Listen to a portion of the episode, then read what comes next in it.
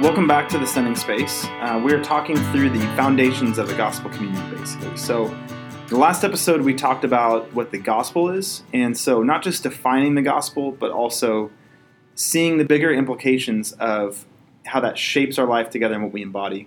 Um, in this episode, we want to talk about the uh, the other part of gospel community, which is the community side. And community, again, is one of those words that we I think take for granted we live in communities. Um, community has become sort of a church buzzword.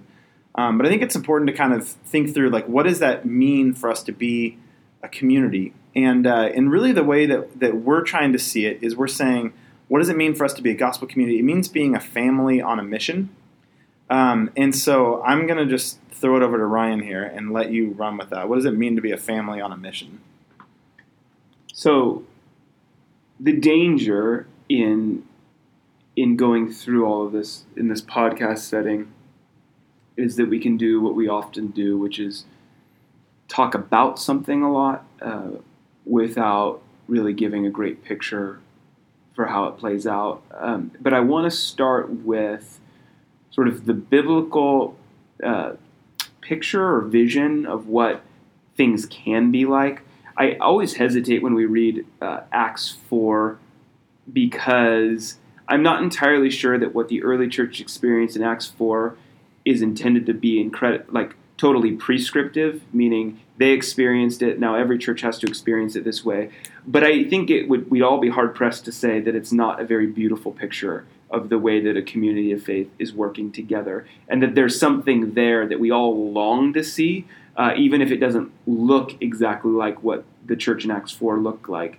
Uh, and maybe we dare to believe that that God could and and will move us closer to this. I in these gospel communities, I am believing more and more that it is possible to not just talk about this as some ideal, but to live much more in this way. Uh, but for years, uh, I have treated it as an ideal that was maybe unattainable in our current culture. So. Um, let me just paint the picture for you. Uh, many of you have heard this many times before, but it's worth just thinking about it. The passage that stands out to me is Acts 2 42 to 47. And they devoted themselves to the apostles' teaching and the fellowship, to the breaking of bread and the prayers. And awe came upon every soul, and many wonders and signs were being done through the apostles. And all who believed were together, had all things in common, and they were selling their possessions and belongings and distributing the proceeds to all as they had in need. And day by day, tending the temple together, breaking the bread in their homes, they received their food with glad and generous hearts, praising God and having favor with all the people. And the Lord added to their number day by day those who were being saved. And what's beautiful about this picture is that it encompasses, I think, what we would all consider family and mission together. That the that the the early church, at least in this instance, they found a way to where they were attending synagogue together. They were coming together, they were listening to the apostles' teaching, but then also there was a component where in their homes they were breaking bread and they were praying together. And then they were sharing the things that they had. And they were clearly proclaiming the gospel as people were joining them. And we don't know what was the compelling thing, if it was that they were on the streets just proclaiming Jesus and more were joining into the, the community of faith, or if people were attracted to uh, the, just the lifestyle that they had, or if it was, uh, you know, we don't know exactly all of what added to their numbers, but we just know that it's this picture of of these people together, binding together, using their physical resources, uh, surrounding themselves around the the gospel, and and then um, and then seeing fruit from it, or people are coming to know Jesus. That is at the heart of what we're talking about with family on mission. Now you transport us all the way back or all the way forward to today's time and the way that life goes happens today, and it's going to look different than Acts 2 church. Uh, it has to. I mean, everything is always different in the Bible, but I think the values are still there. I think the same value is that we were never intended to be solo in the bringing of the gospel. And there's always been solo missionaries, but every solo missionary, Paul himself, would go into a community, he'd preach the gospel, people would come and be saved, and then they'd build a community that advanced the mission. So the community has always been, the family of God has always been vital to the establishment of kind of a foothold in an area in a place, and has never intended to just be this solo endeavor. So um, Hmm. we, we fall we fall error, you know, or there's errors on both sides, you know, of that of that issue. But um, it just strikes me while you're talking that uh, we tend to prize like uh, Jesus is my own personal Lord and Savior, and prizing an individual's growth spiritually, which is great, right? But we don't. I don't think we really have a biblical example of what it looks like for a specific person to come to know the Lord and to develop this great spirituality. Like what we have is actually a bunch of stories of communities of faith that like where they encouraged each other. And I know there's individuals that stand out in there, but they're like rooted always in communities totally, and so you see the gospel going and spreading, but it's not just taking root in individual lives, although that's essential. But it, it's it, there's always a community feel to how the faith develops, yeah, totally. which is why you have commands like uh, like in Hebrews that we we don't neglect meeting together, you know, but we stir each other on and all that. Yeah, and I mean, a, a great example is like the person who immediately stands out, who feels, uh, who feels different than than this is Paul, who like seems like he's constantly breaking new territory and starting new churches and and kind of you almost get this vibe that he's solo. But when you read about his journeys, he's not solo. He's Mhm. often with others, and he's always being sent from a body. Yeah. And I think the whole point is Paul is also like a very like he's an anomaly among the the figures. We very few people are traveling from city to city, establishing uh, new churches in areas. What's mostly happening back then and now is that there are a people of faith in an area who continue to bind together in the gospel and live out that gospel in that area.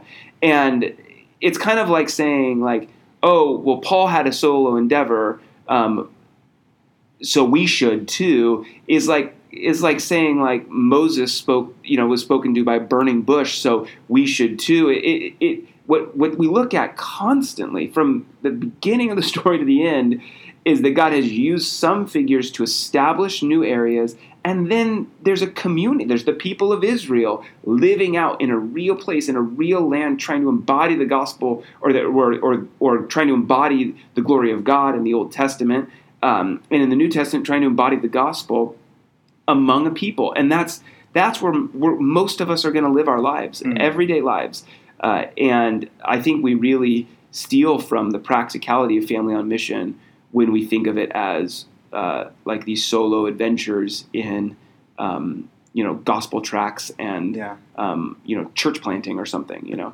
Yeah. Or you just you leave the work of the mission stuff to a specific person or to a Yeah. department within the church or something. right exactly So when so when I see family on mission, I think two pitfalls are family without mission or mission without family. And as I think about that, unfortunately, I feel like that characterizes the church pretty well, like one or the Yeah. other. Like like church, many churches feel like a a family without a mission. So we are great at being together and whatever. We like each other, but there's not any really mission that's driving us there, uh, anywhere from there. Um, or you can have a different kind of church that's a mission heavy church, but there's not really a family feel. So we're all just sort of being sent separately. And so one of the unique things we want to see with gospel community is that we are a family, and that as that family, we are on a mission Yeah. together. And there's like a mutual feel to that whole thing. Yeah, totally. Um, Mike Breen has a book called Family on Mission, and he what it, what he talks about in that book is he shares his endeavor as a pastor and how doing ministry in the church was constantly separating him from his immediate family. He would go out and do ministry, his wife and children would stay at home.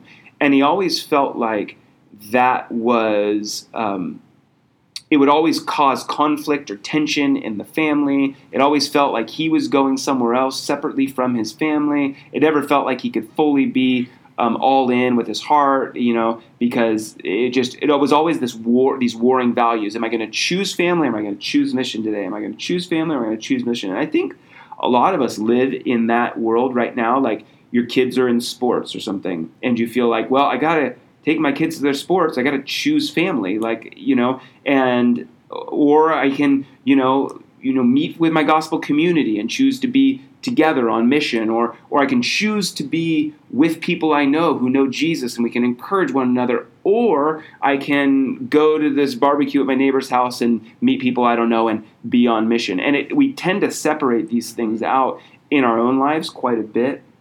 And one of the freeing things that I know Katie and I have found is that as we begin to look way more locally at our own lives and our life as a family, uh, there are certainly people that I know that Katie doesn't know, and people she knows that I don't know, and people my kids know that we don't know. But there are areas where our whole family overlaps, where we have met their kids, we've met the parents, or would like to get to know the parents. And then, so when they come over to have dinner, their kids play with our kids, we can connect over things that are common to us. And in fact, there's a lot of people who go to our church that that are part of those spheres where we can have them over. Like a good example is for us in the beginning of the summer, we had a family trip planned with another couple from the church, and so we went. We were planning to go to Pismo Beach. We were went to Pismo Beach. The whole plan was to go to Pismo Beach together. We were hanging out with another family uh, from uh, the community the night before we were heading out, and uh, we were talking about the trip. And we ended up inviting them to just join us on the trip and they were able to make it happen and they decided to like stay in a hotel right next to the hotel we were at because ours was already booked and they joined us for this two-day trip to pismo.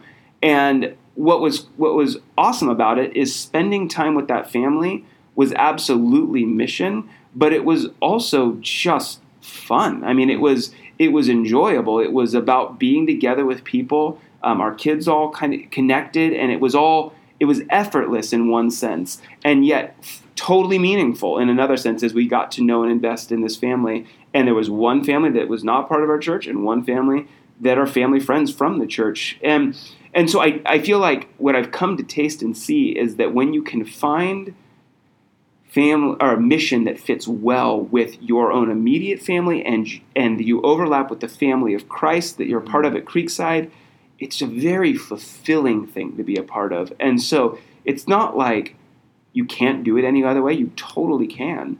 But there's something really satisfying about having life feel more holistic and intertwined rather than having these separate spheres, you know, that you are constantly having to make decisions about, you know.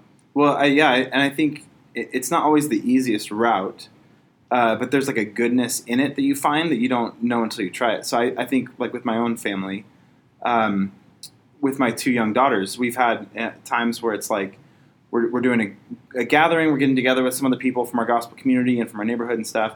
And uh, and our girls have said before, like, oh, I don't, you know, I'm not really looking forward to it. Like, you know, maybe they had a hard time with some of the kids or whatever, and um, you know, their their friends from school aren't necessarily part of the group, and so like, oh, I don't want to do that tonight. Um, but you know, we kind of give them a pep talk or whatever, and we do it, and we tell them mom and dad sometimes feel the same way, and um, but but what's great is then what we try to do is afterwards to gather the kids back up again, uh, gather our girls up and say, girls, thank you so much uh, for being part of this. Um, Mom and Dad tonight got to talk to you know so and so, and they were really going through something hard, and we were able to talk to them about Jesus. And thank you. We couldn't have done that without you girls being part of this and making their kids feel at home and everything. And what I love about that is that it it was something you know the girls didn't really want to do it right at first some of the times, but uh, we are able to like do something together and talk about it afterwards and say this isn't just something that mom and dad do that you girls have to sacrifice for. This is something that we get to do together, and we will often talk about the mission with the girls in terms of. Um, you know, are there any friends that, that come to these things that, that you could help feel more at home? And um, and so that, that happens within our own family, but then I also see it happening with uh, within our larger group as we um, as we get together. Like we all have busy lives, but as we sort of prioritize, let's get together, let's make it a rhythm, let's give it give everybody a place to sort of belong together. Um, there's a connection that comes with the other couples too, yeah. um, and other people that are coming as we just um, get to kind of invest in each other and and not just like in the same way that we just talk about things that are mutually interest to us, but as we talk about who can we reach out to. A lot of the the highlights that we see from our group times together um, is not just oh that was great I got to talk about the music that I love with other people that enjoy the same music, but the highlights are often I talked to so and so that was having a really hard time. We were able to encourage them.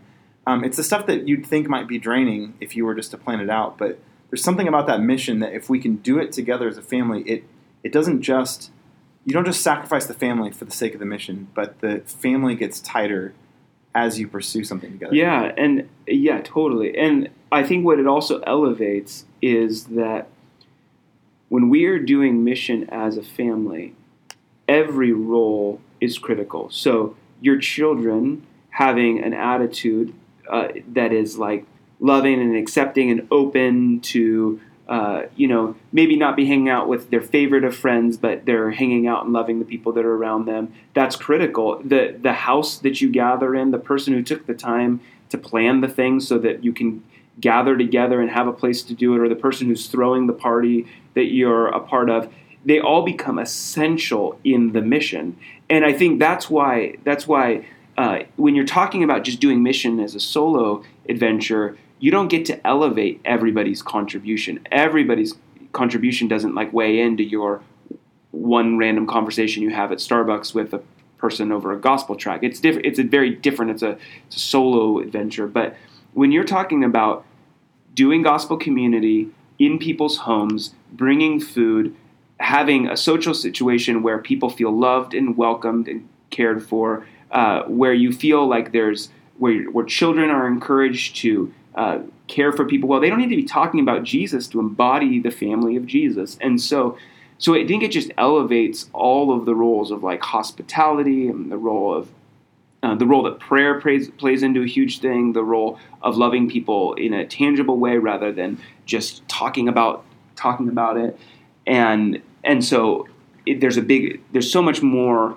I think there's so much more to contribute and such a more powerful message when uh, when the mission is a we thing rather than than an I thing. You know?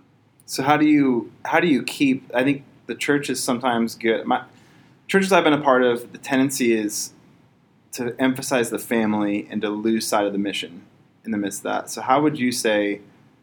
What are the effective ways of keeping the mission central to what we do together? Yeah, that's a, that's a really good question. That has been, I mean, for me, the journey of trying a lot of different things over the last honestly like decade of it.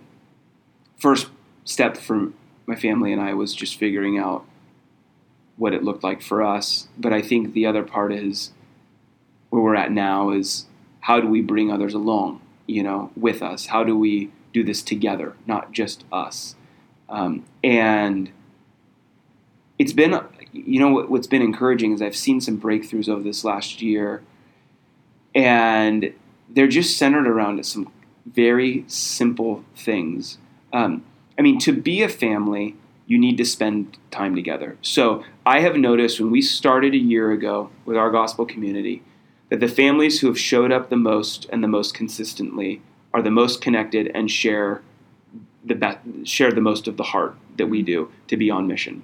Those who show up sporadically, who invest, you know, when they can, uh, to them, they're you know it's harder for them to feel like they want to embody the mission or you know for us to really feel connected as family. So time doing things together is critical. And what I've also noticed is it doesn't even have to be o- overtly spiritual things. In fact, mm. a lot of things what I what I noticed is when I was leading a life group, my life group didn't always feel like family. It felt yeah. like an educational environment where we would learn together and support and pray for one another. But it didn't feel like we did stuff together, and that's what families do, right? Like you do things together. So like our fa- our gospel community went to Donner Lake last uh, couple weekends ago, and that felt like something a family does. And it, we we didn't have any overtly spiritual conversations while we were all hanging out and watching each other's kids. But yet, while one of the moms pulled up, whose husband wasn't there, and needed their car unloaded, all the guys ran over, carried everything out of the car, took it up, set up camp, and all of a sudden you felt like a family, like we were loving each other and sharing and and watching each other's kids. And and there's a lot that goes into that kind of thing. So key is making time and spending time together.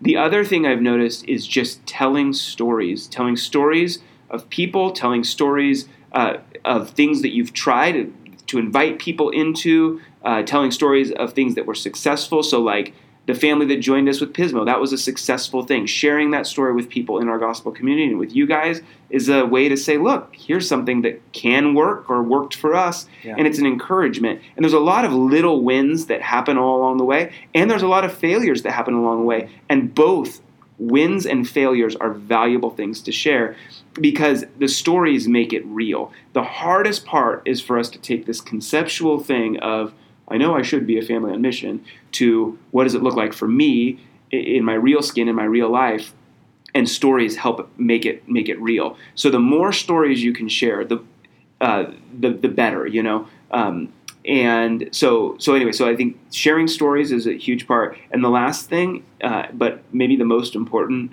is that we have for a year now been praying for people by name, and it has been remarkable the way I've seen God move in the names of the people that we've been praying for. But you know, we may have a list of maybe ten people we've been praying for. I'd say three, four, five of those families we've seen some tremendous opportunities to uh, where they've opened up. They've come to us. They're going through crisis. They're pursuing relationship with us, not the other way around. And um, and just doors open con- like in crazy ways that we wouldn't have expected. So I would say you make the time to spend together. That's what helps you make be family. You share stories with one another, and you pray for people who don't know Jesus by name. And it tends to bond you together. And it isn't complicated, but it's easy to fall out of the habit. I like that none of those things are like strategy, uh, you know, five step kind of things. It's like uh, it's just basic stuff that keeps you focused on Yeah. a mission. Um, and I, I like that because it's not it's not overly complicated. It's not something you have to take a course to train in. It's just Oh, things to be mindful as you're together. Well, and I will say this every strategic plan we had at the start of our gospel community, none of it worked. Hmm. I mean, the things we thought would work, the gatherings we thought that would work, that would bring people from the school Yeah. into our house, didn't happen. All of, what we started to realize is as we would get together and pray for people, all of a sudden doors would open for us to hang out with them with a, a few people from the gospel community.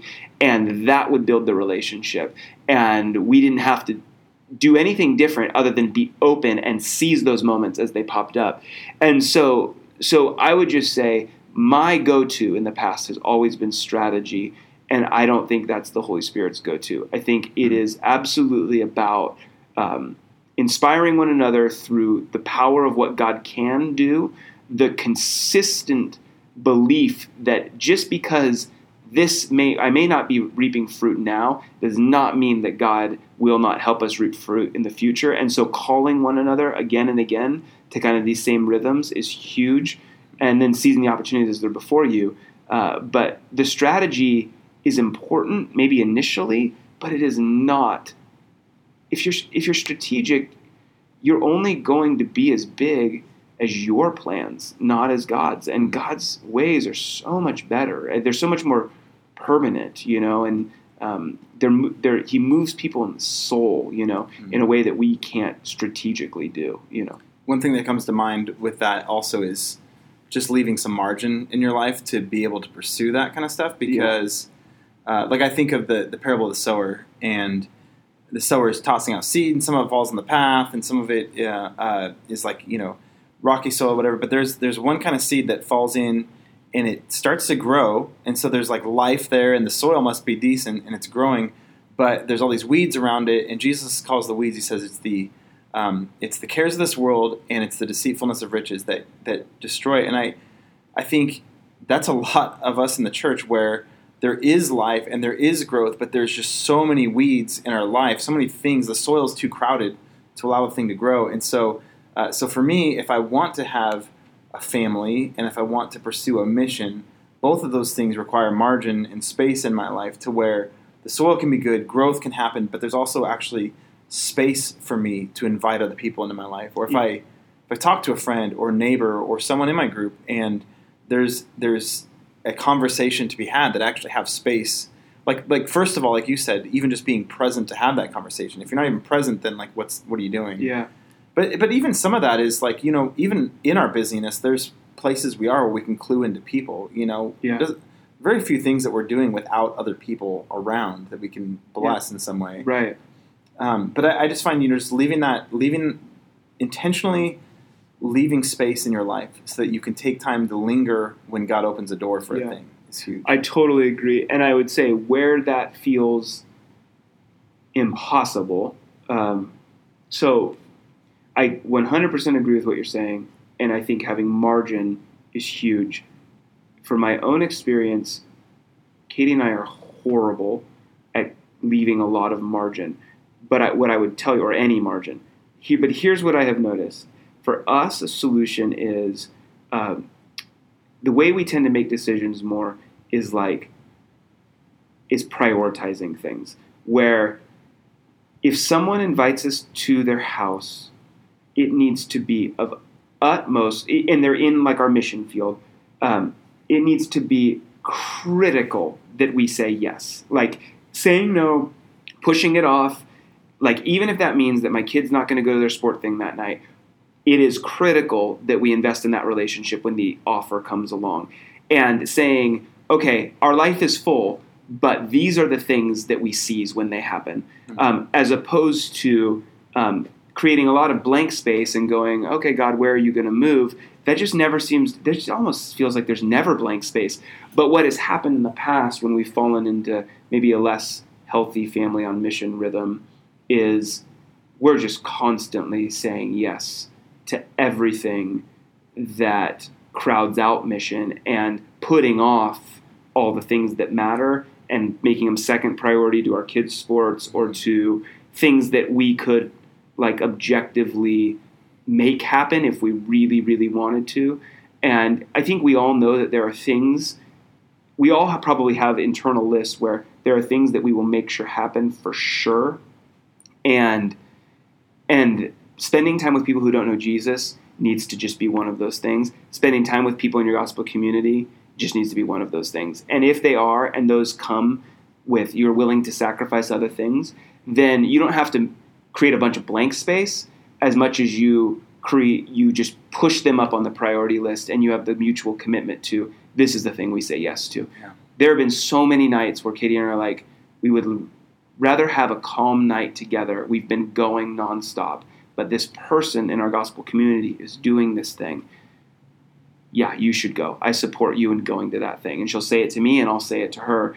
And that's just a mutual commitment that we're okay. One night, one more night, we can do like one more night of crazy because we both know it's valuable. And it's that prioritization that makes it hard to, you know, to say no to the really um, thing, the things that you're more prone to just kind of let slide. You know every back burner. Every yes to one thing is a no to another thing. Yeah. So it's just saying prioritizing what you know, just even considering the things that you tend to say yes to versus right, no totally. to. Or if a thing that like, or canceling a thing that you said yes to one thing, but then this thing came up with the people in your neighborhood or something, and you being willing to say, all right, we're gonna change, we're gonna we're gonna say no to that other thing because this thing came up and it's it's important, you know. And they only gave me two days notice, you know, yeah. but it's like of more value, even though I've had this other thing on the calendar for three weeks because these things these things matter, you know. Um, so yeah. Anyway, I'll just assume when you say no to my invites that you're hanging out with people in your neighborhood. Then yeah, yeah. Um, it's just television, but that's all it is. Um, so I so I think like uh, as we talk about family on mission, I think um, the key is I think I don't know what the key is, but an important thing to consider is are we actually creating like a like family spaces? So uh, I, I think in the church we have a high tolerance for like weird situations, and we can we create weird situations, but we get used to the weirdness of them, and so sometimes I think we try to invite people in to belong in a space that is sort of inherently awkward, like for no other reason than just that church culture has become comfortable with that, yeah. you know. Um, and so I think I think as we try to shape our gospel communities, it's asking the question of are there things that we're doing that actually squash family together? Um, I, I, know, like, I've been a part of Bible studies where it's like we come, we maybe small talk for a couple minutes, but then it's like, let's get down to business. We have this list of questions we need to answer, and we just march through answering kind of awkward Bible study questions. And, uh, and then that's it. Everyone's got to run home because their kids have to get to bed and whatever. And I feel like we gathered, but we didn't really gather as a family. Like we gathered mm-hmm. to answer questions, and it didn't feel like family. We didn't foster family. Um, and so I, I, I want to say, like, as we think through how we're going to gather together, um, are we doing it in a way that actually feels like family? Yeah. And yeah, are we so important? And are we doing it in a way that, like, if we invite someone else into it, is it is it going to be weird for them? Like, I think if you if you find yourself afraid to invite friends, neighbors, coworkers, whatever, to join you in a certain space uh, then ask like why? Why am I like nervous about inviting them? Is it because I've just created like a weird space? Yeah. And is there a way that you can sort of redesign that space to make it less weird so that it becomes the kind of thing that you enjoy and that you then want to invite other people into. Right. That's such yeah. I I I hope that this is freeing to to to people, but I think uh, so. I, I have led lots of small groups, lots of Bible studies. Some of them have been really good. Some of them have been okay. Some of them have felt like a little futile, honestly. Um, but but I think what happens is you fall into a rhythm of we get together, we ask what's going on in our lives, we read the Bible, we pray for one another. We get together, we ask what's going on in our lives, we read the Bible, we pray for one another, and that has a, a huge space. But that is not that is not always uh, that's not well that's not what I do with my family. It's not what I do with my own immediate family, the family from which I'm a child. It's not what I do with my uh, my children. Is family is created by doing enjoyable things together and sharing real life and then seizing moments to talk about real valuable things. Best conversations I've had with my kids, best conversations I had with my dad. They happened in, in times where um, they might have been unexpected or we were doing we were out doing something. And I, I think it's just really important to free yourself from the rubric of Bible study. Um, Bible study is not the same as is, is feeling like a family and and so you should now study the bible together that's great but if it's not enjoyable and if it wouldn't like mark said if it if it wouldn't be enjoyable for an outsider to come and join you in then why are we doing it because the people of faith should it should should be enjoyable it should be fun to do what we're doing and um, and a little bit like you know I, I guess creative you don't always eat at the same restaurant all the time and you don't always you know do the same thing when you get together with your family over you know uh, over whatever you're doing. Uh, so let me give it like a practical example rather than just conceptual ideas. So like our gospel community has done a couple different things. When the guys have gotten together, we decided like we were tired of just gathering either at the church or in homes. So we decided that we were going to go to a bar on like a Sunday night, and we did our like a guys group in a bar. But by guys group, I mean we gathered together at a bar um, we sat at a table. We shared what was going on in our lives. We prayed for one another. We told a lot of stories, and it was fun and also of real value. It was it was enjoyable, but it was real, and and from that came real challenge. We did another night at our house where we just had a bonfire and we talked about social issues and Jesus' perspective on them and what that what it, how Jesus would shape our perspective on things that are very controversial uh, in in this day and age. Um, so that was really valuable time. It was helpful for us, but it was but it was fun and it was it was different and it's life giving. So I think those exa- those examples just help to free you from maybe the mindset of we gather each time we do the same thing um, because because families don't always operate that way and I, my family seldom operates that way. We try to think of things we'd like to do together and then we infuse meaning um, as a way to talk about the things that matter, you know. So Francis Chan has this illustration that I like where he says that in the church we're often like a football team that just huddles together and but we never run any plays. Like we just keep huddling and then we huddle and then we huddle but we never do any actual plays. And I think a lot of the times to me that makes me think of what we do with Bible study where it's like every time as a church we want to get together it has to be Bible study. And obviously there's nothing wrong with bible study. It's so huge and it's it, the, the, bible is our foundation for everything and it, it's this source of life and connects us to life and everything but if all we ever do is get together and talk about the bible then we're never actually doing anything. And so a lot of it is just having to say okay let's let's study it. Let's let scripture shape us. And then let's go out into real life situations where we can actually you know we, we study acts 2 about the church caring for each other. And then we close our Bibles and we step out into the real world together into situations where we actually can love each other and reach out to other people. And um, it's not leaving the Bible behind, it's beginning to look at the world through the lens of the Bible. And um, so I think so much of just family on mission means that we, we find ways to connect with each other as family, to foster that family feel, to not to, to get rid of the elements that squash the feeling of family, um, but to, to let that like be a real thing in our midst, and then to keep the mission central as we pray and we tell stories and we remind each other. Um, and then and then basically, if we're as we think through our gospel communities, thinking how do we shape are gatherings together, different types of gatherings for different different purposes, I suppose, but trying to shape those things around that idea of let's be a family, let's be the kind of family that has a mission.